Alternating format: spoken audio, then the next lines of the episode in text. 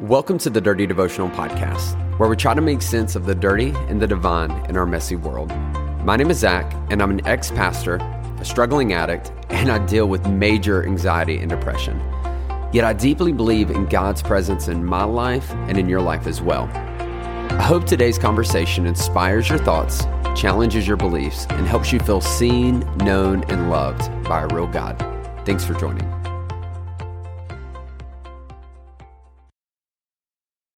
Hello, hello, my dirty family. Welcome back to Dirty Devotionals, the podcast that is all about helping you feel seen, known, and loved by a real God. Zach here. So excited to be able to hang out with you. And y'all, I wanted to tell you something I am so excited about. So over the course of the past couple weeks, I have been working on um, turning, flipping one of the bedrooms into the house I'm currently in into a studio.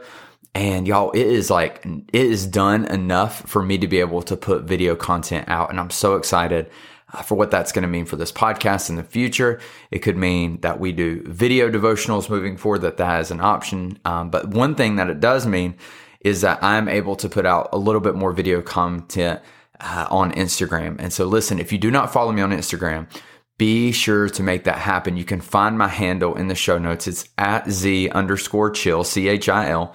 Again, you can find it in the show notes. And I've tried to put up content multiple times a week, almost every day, um, kind of reflecting on the podcast, the devotionals we talk about. But now I'm also recording video content to put out that is separate from the podcast. It's again, it's free, it's reels, it's there. Um, it is just for extra content to get you to continue to be thinking about uh, how to grow in your faith, how to grow in your life, and how to connect more of your life to God. And I'm just so freaking excited about it. And so if you don't follow me on Instagram, be sure to do that. The second thing is, is this means I'm going to be putting out more video content in our private group. And so this is our dirty family. These are the people who love the podcast and want a community similar to this podcast uh, to be able to interact anytime they want throughout the week. You can find that also in the show notes. Uh, if you search in Facebook, the a group Dirty Devotional Podcast, Dirty Family, there's a private group. You can request access to it. It is a hundred percent free. And I would love, love, love to get you in it and get involved, get you involved in that. But in saying that, I want to jump into today's devotional. We are going to be back in Proverbs chapter 15 one more time. And today's devotional is very short. Um, it's very sweet and to the point, uh, unless I get long winded, which I tend to do. But it's Proverbs chapter 15, verse 8. It says this It says, The sacrifice of the wicked is an abomination to the Lord. Let's talk about that. I'm just kidding. There's the, the back half is really good. It says, But the prayer of the upright is acceptable to him. The sacrifice of the wicked is an abomination to the Lord, but the prayer of the upright is, is acceptable to him.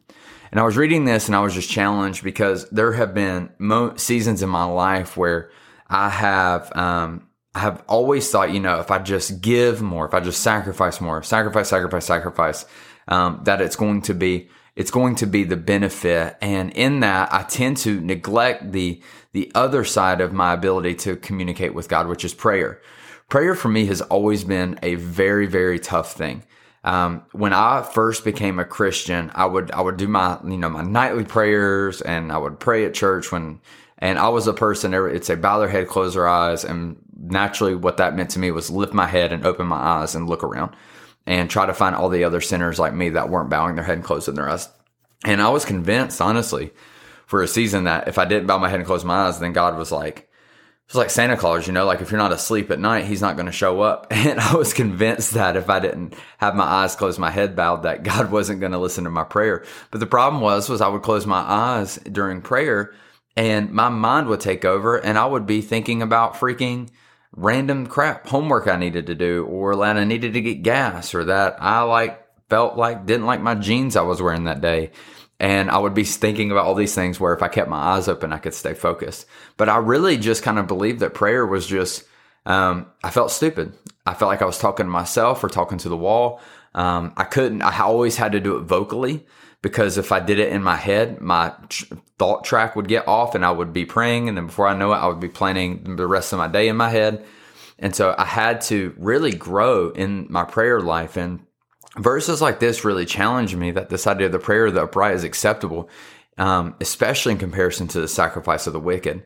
meaning that there are people in this world that are trying to sacrifice, sacrifice, sacrifice to, to manipulate God, to gain things and to gain approval from people.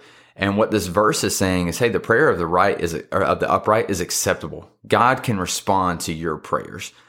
And it's a challenge to me and it's a challenge to you of how is our prayer life? Prayer gives us the ability, you know, this whole podcast is built on the idea of intermingling the dirty and the divine, the messiness of our life and the divineness of God. And prayer is a beautiful, beautiful dance where both of those things exist, where me and God come together and we talk through life. And what a beautiful picture of relationship that the divine, eternal, almighty God would sit in a conversation with me, someone who's so messed up. And it's one of those things, it's a tool, it is a relationship cue, um, a relation, relational responsibility, if you will, that all of us should participate in. Even outside of the power of prayer, just the relational aspect of prayer, I think is so beneficial.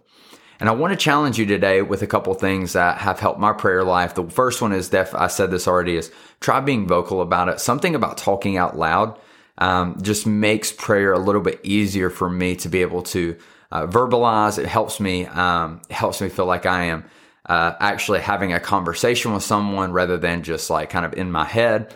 And so for me, I try to be vocal. The other thing is, is I try to not make it so um, specific or tied down to a location. And here's what I mean is, is for me, when I'm in my car, when I am at Starbucks, when I am at the gym, on the treadmill, in between clients, I will have things come to me and I'll think about them and I'm like, man, I'm really struggling with this or, oh, I wanted to, you know, pray for that person. And I will do it then and there. And so I try to not ever close my prayers. I always try to put a comma instead of a period and just have a continuing conversation with God throughout the day rather than like, oh, this is my 10 minute prayer time in the day. It tends to make it a little bit more natural for me and it makes it a little bit more like God's a part of my whole day rather than he's just in like my bedroom at 6 a.m. And so that is another thing you can do. Another tool you can do is try writing your prayers. There was a season of life where I would write down my prayers and I would write them as letters to God. I would say, you know, dear God, write this, love Zach. Um, and those were really cool ways for journaling for me to be able to download the things that were going on in my head when I felt like I was in a space where I couldn't speak out loud.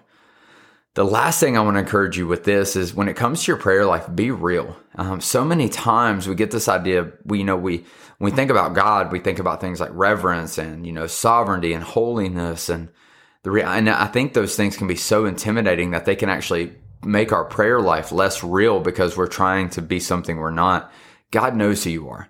And so be honest, be real. Use the same language. Like I got, I cuss in my prayers sometimes, guys. I'm just being honest. Like I try to give God the real me because God knows the real me regardless of what I present to him.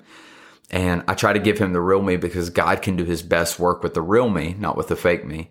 And so my prayer life, I've tried to make a, a reflection of who I am with everyone else and throughout the day. And I want to encourage you that be real, be honest, be transparent, be vulnerable. Say the things you really want to say. Um, address the things you want to address. Ask God the questions you want to ask and request the things you want to request for. Don't be timid when it comes to God because at the end of the day, God wants to hear from you.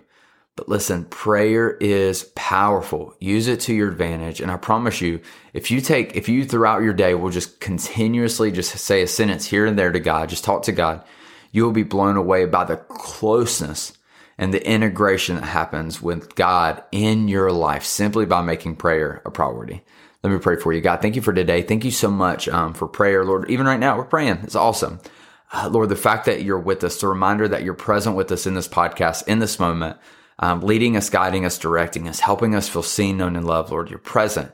And we love that, Lord. Prayer is a reminder of your presence. And so, Lord, um, help us hold on to that.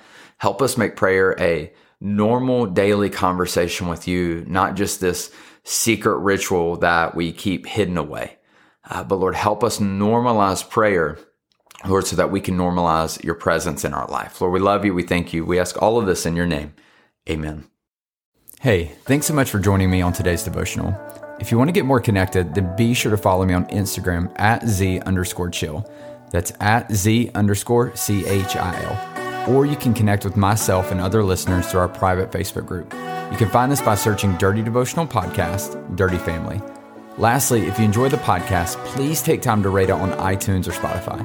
This helps us reach more people and lets us know that my content is making a difference in your life. Most importantly, I hope today you felt seen, known, and loved by a real God. Be blessed.